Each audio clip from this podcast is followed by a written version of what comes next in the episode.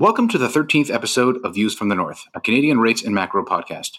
This week, I'm joined by Robert Kavcic, a senior economist from the B M O economics team. This week's episode is titled, How Do You Solve a Problem Like Hot Housing? I'm Ben Reitzes, and welcome to Views from the North. Each episode, I will be joined by members of B M O's F I C Sales and Trading Desk to bring you perspectives on the Canadian rates market and the macro economy. We strive to keep this show as interactive as possible by responding directly to questions submitted by our listeners and clients. We value your feedback, so please don't hesitate to reach out with any topics you'd like to hear about. I can be found on Bloomberg or via email at benjamin.reitzes at bmo.com. That's benjamin.reitzes at bmo.com. Your input is valued and greatly appreciated. The views expressed here are those of the participants and not those of B M O Capital Markets, its affiliates, or subsidiaries.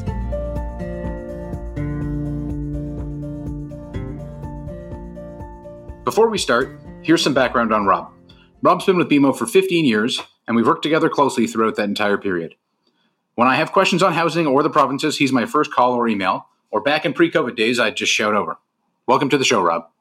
Hey, Ben. Thanks for having me on. Uh, so we put out a piece on Tuesday this week uh, outlining potential policy actions the government could take to cool the housing market. Uh, in case any of our listeners missed it out there, uh, reach out to me. I'm happy to, to send that along uh, or, or send you a link. Rob, I guess, why the sudden urgency to push policymakers to act? I mean, housing's been strong for a while now. Uh, what what's changed in the past, call it, couple of months or so, or, or maybe it's just more of the same and then it's time to act? Um, well, so the short story is I think the market is, it's almost gone parabolic the last six months or so, right? So prices are like, as we, as we see them now, prices are, are detaching from fundamentals. And that's, that's really the concern. And, and, and I say this as somebody, and as you know very well, you've, you've been in my camp on this too, probably for, for the last ten years or so, that we're, we're not housing bears at all, right? We're, we, we've very much been of the belief that supply and demand fundamentals have been explaining a lot of the strength in housing, and, and home prices have been rising because they should have been rising. Um, but when you see prices going almost twenty percent year over year, and then on a three or a six or a one month annualized basis, thirty, forty, fifty percent, I've, I've seen some comps that are up, no joke, forty percent just since the fall, not annualized. Uh, we're, we have a bit of a situation brewing where Where, where the price strength is starting to feed on itself. And, and if that starts to bring in more speculation and prices detach even further from fundamentals, then we're going to have to obviously pay back for this over a long period of time once this is done. So home prices shouldn't go up like one hundred percent per year? Is that what you're saying? doesn't, it doesn't seem healthy to me. That's fair. Um, bubble. The bubble talk started a while ago, and I think at the time it was more like, well, I mean, we're clearly headed in that direction potentially, but why don't we wait to get there before calling it that? Uh, is that, I mean, is that how you would characterize where we are at the moment? Uh, and, and I guess, is it the whole market, parts of the market? How would you characterize it?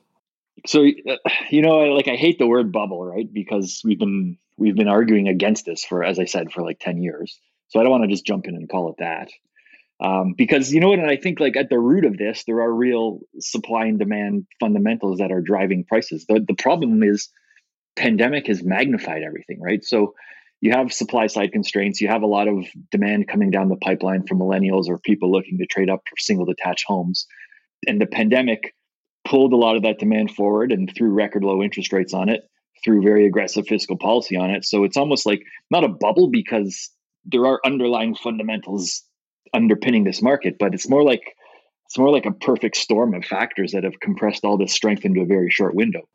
Like, so at its root, I don't think there's anything wrong with it. It's just, it's just, it's starting to, it's starting to run too hot, and it's starting to possibly feed on itself. And that's where, that's where policymakers maybe have to start looking at this and saying, you know, yes, we have supply fundamentals, we have demand fundamentals that are legitimate, but if this kind of price strength starts to to pull in speculation, then, then it becomes a problem. And then it starts to look more like a, you know, like that classic bubble where prices are rising faster simply because prices are expected to rise faster.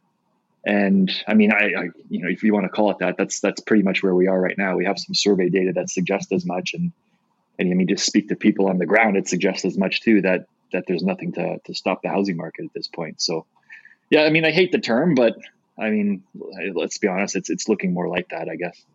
Fair enough. I, I you talked about fundamental factors, and I'm, I'm, I, I love demographics. Uh, something I'm I'm, I'm always uh, interested in.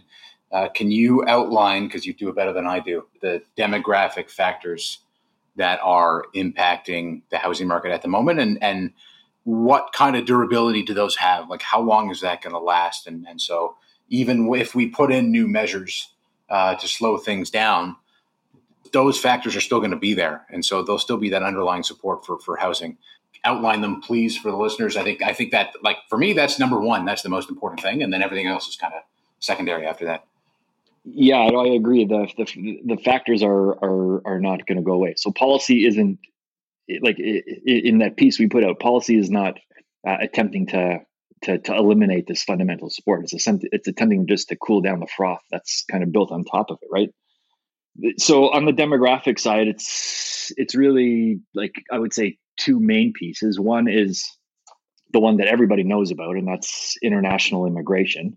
And since twenty fifteen, twenty sixteen, when when the government changed over and immigration targets were were increased, we've seen a dramatic increase in international immigration flows. With respect to, like, the age distribution of those flows, they're typically younger to middle age, and that's that's a prime uh, segment of the demographic that that requires housing or, or looks to looks to buy housing.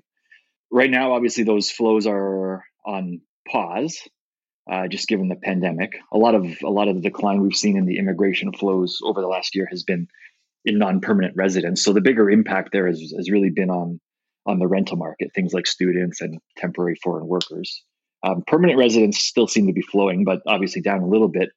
But I think the key here is that Ottawa is making it pretty obvious that once we get through this pandemic, uh, not only are we going to return to very strong permanent immigration targets, but we actually might see those those targets increase to make up for lost time. Uh, and so so initially what happens is those those inflows tend to get scattered pretty evenly across the country.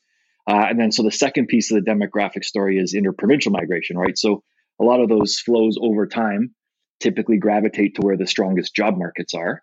And that's, at the end of the day, it's Toronto, Vancouver, Montreal, Ottawa. And that's not coincidentally where the vast majority of the housing market strength has been.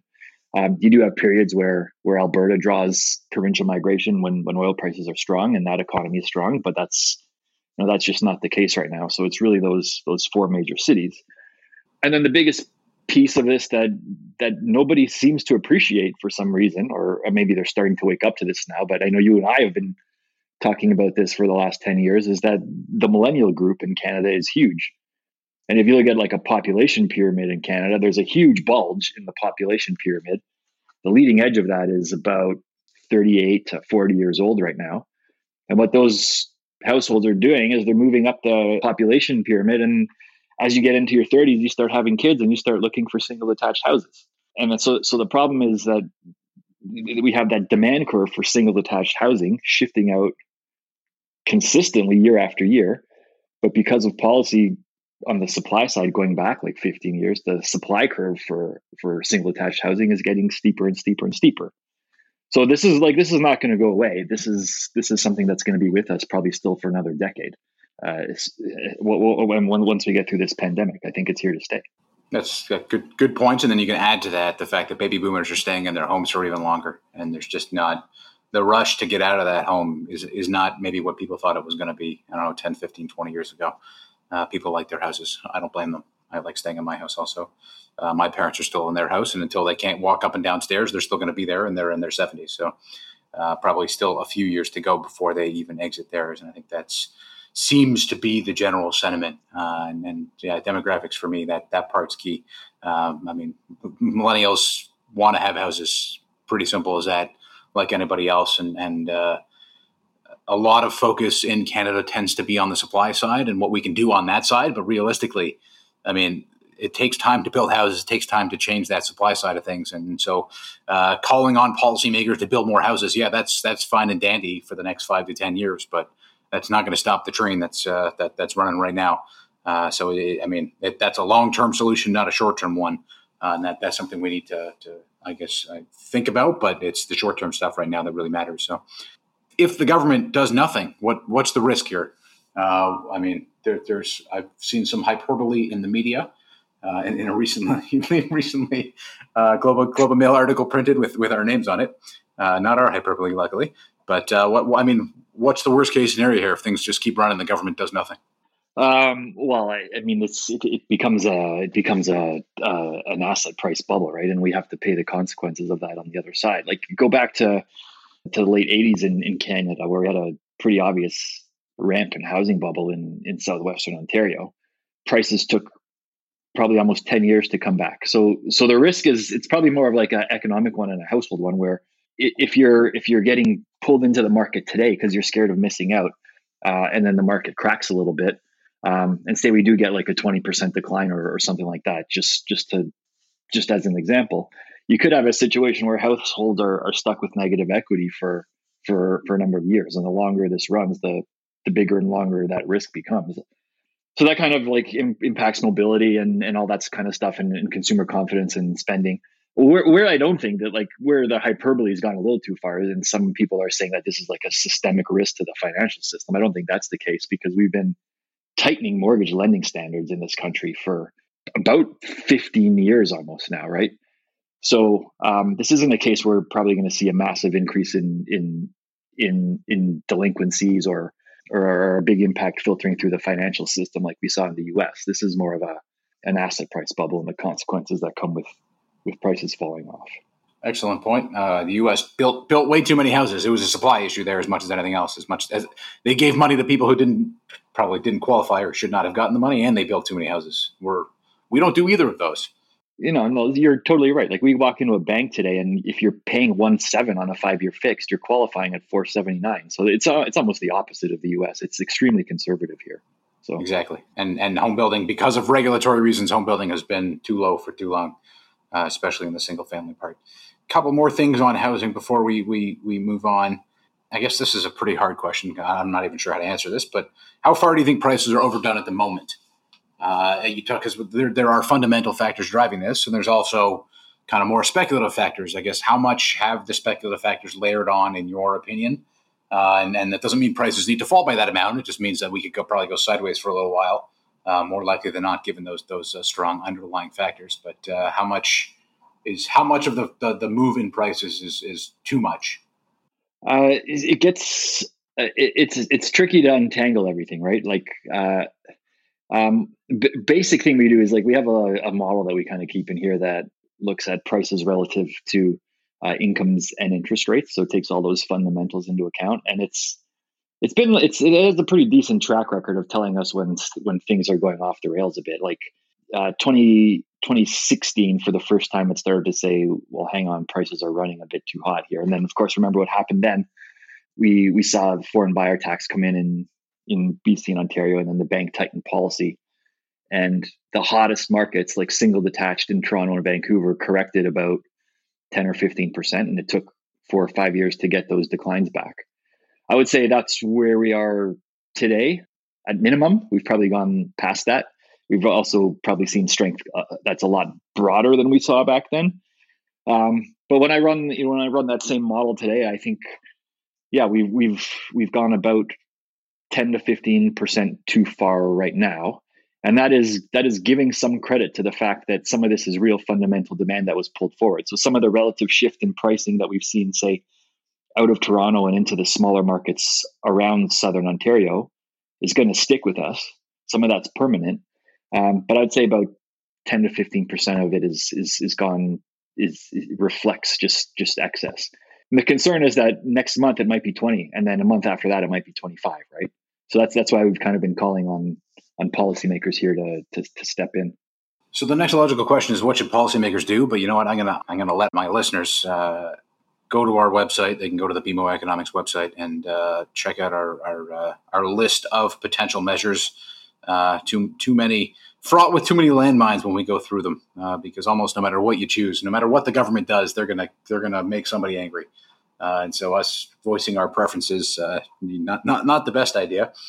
Uh, I'm gonna I'm gonna wrap up housing on this note. Like it, it, from a market perspective, I think the way the financial market perspective, I think the the, the probably the single most or largest impact of a potential, uh, I guess, measure on slowing housing down from the government uh, likely from the government because we're, I mean, the Bank of Canada moving on rates is, is pretty much uh, zero at this point, or the likelihood is pretty much zero.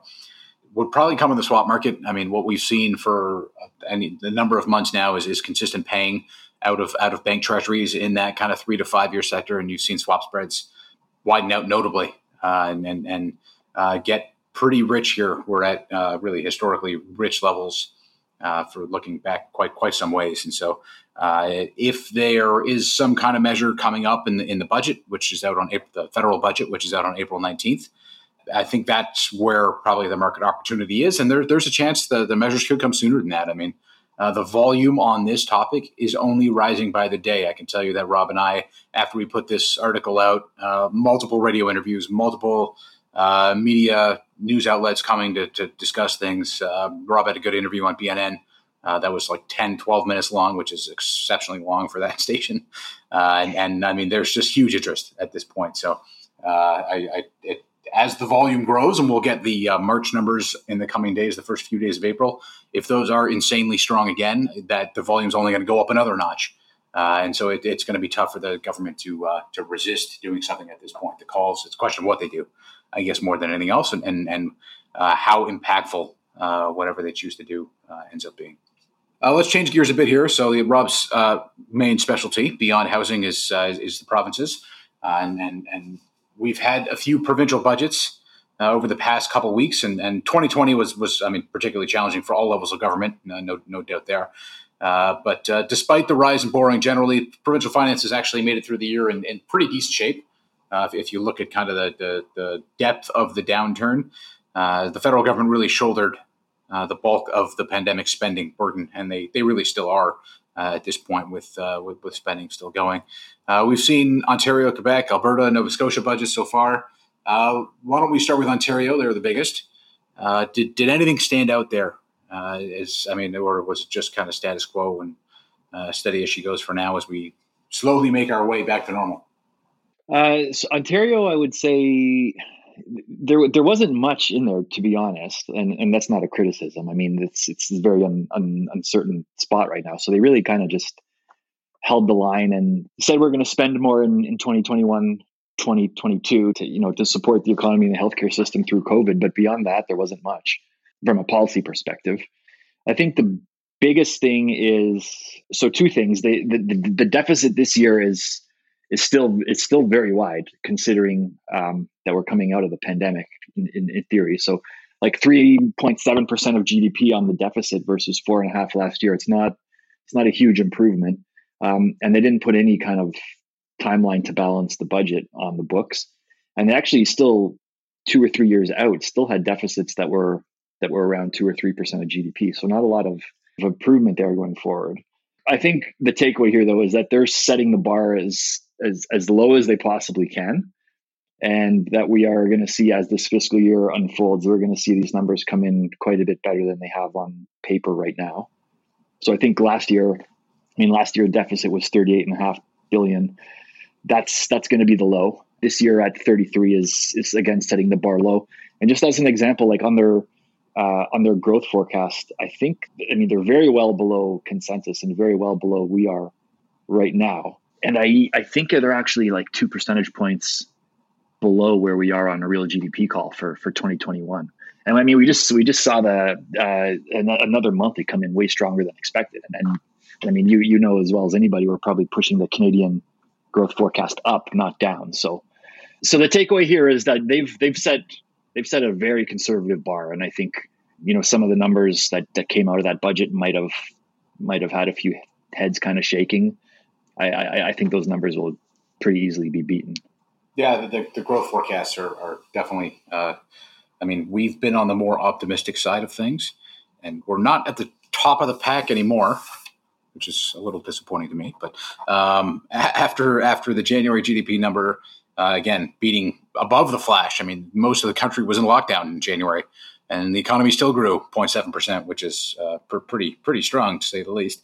Uh, and then February looks like it's going to be solid. Their flash estimate was was plus zero point five, and uh, there's no reason for March to be any worse. If anything, things were more open in March, so uh, another another solid month there. And even if we see another lockdown, which is looking increasingly probable in uh, in, in April at some point, even if it lasts a month or two, I mean, Uh, January suggests that the economy cope or, or is able to cope pretty well uh, at this point. We've kind of figured out how to uh, live to some extent, as soul crushing as it is for some of us, uh, through through this these lockdowns for extended periods of time. Uh, and the economy's done okay. And so, like, it looks as though uh, growth forecasts are going to be, I mean, whatever was put in the books a month or two ago, which is when these budgets were put together, are going to be super conservative. Uh, so there, there's huge upside there. So I'm, I'm pretty hopeful that, I mean, even our current forecast is maybe on the conservative side. There's probably, maybe not conservative, but there's probably upside. I think the risk is probably a little more, a little more skewed to the upside, but that's been my uh, bias for, for, for a long time. And Uh, we'll see how that plays out over the next couple months or so. I'm guessing all the other provinces are, are similarly positioned. They've, they've put created this low bar where they can uh, easily surpass it and look good whenever their elections uh, end up coming. It seems that way. Quebec was was similarly conservative.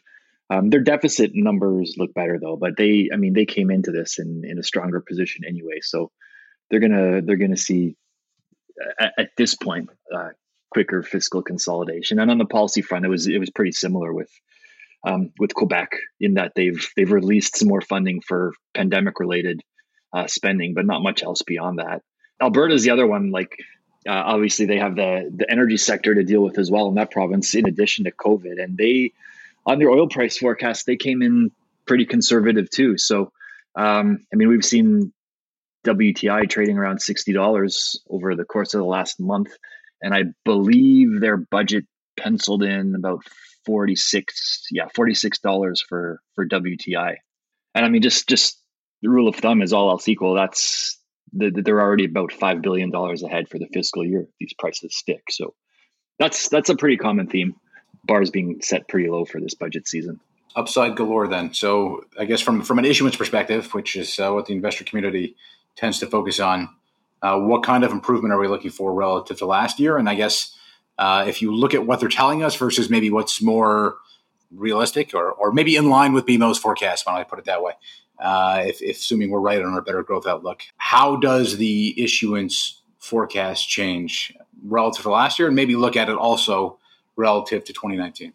So twenty twenty, we obviously saw a huge increase in issuance, right? So I think we're we were tracking about one hundred sixty-five billion dollars at last check.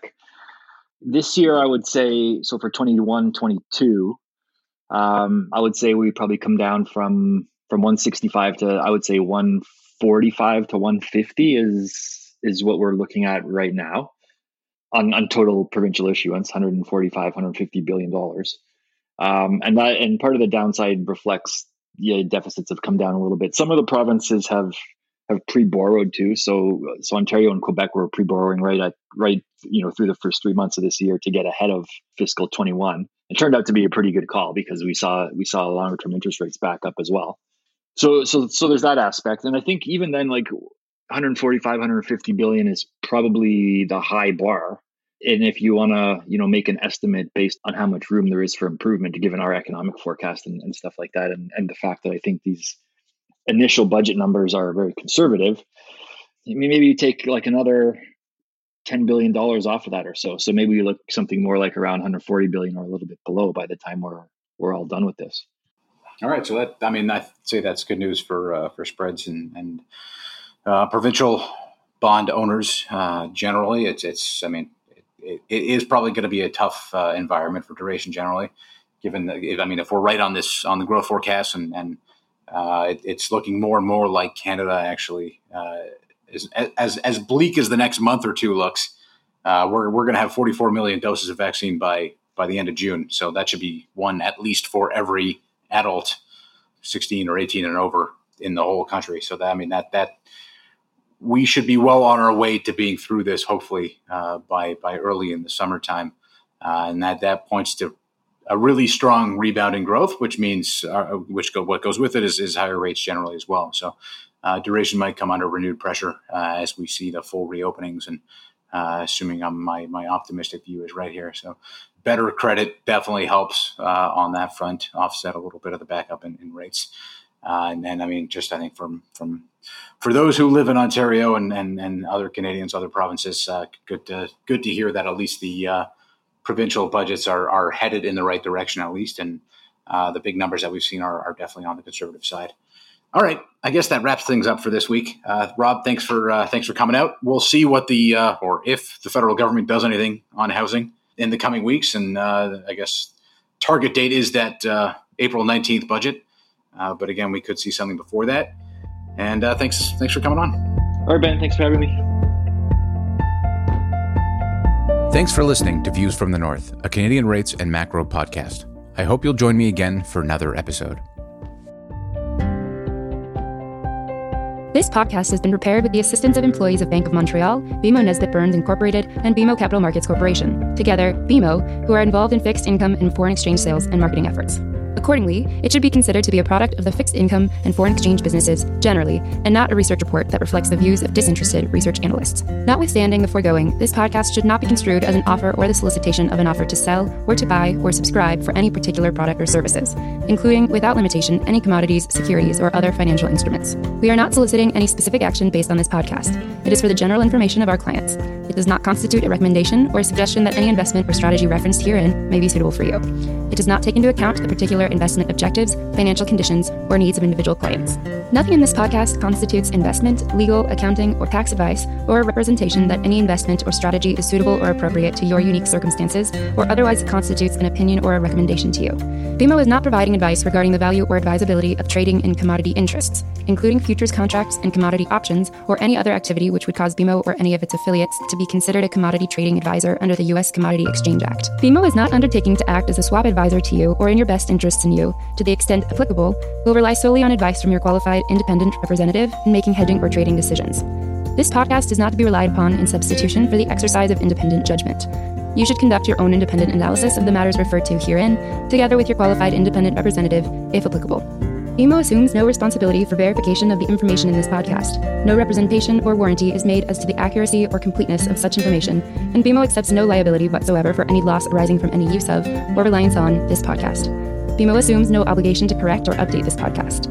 This podcast does not contain all information that may be required to evaluate any transaction or matter, and information may be available to B M O and/or its affiliates that is not reflected herein. B M O and its affiliates may have positions, long or short, and affect transactions or make markets in securities mentioned herein, or provide advice or loans to, or participate in the underwriting or restructuring of the obligations of, issuers and companies mentioned herein. Moreover, B M O's trading desks may have acted on the basis of the information in this podcast. For further information, please go to b m o c m dot com slash macro horizons slash legal.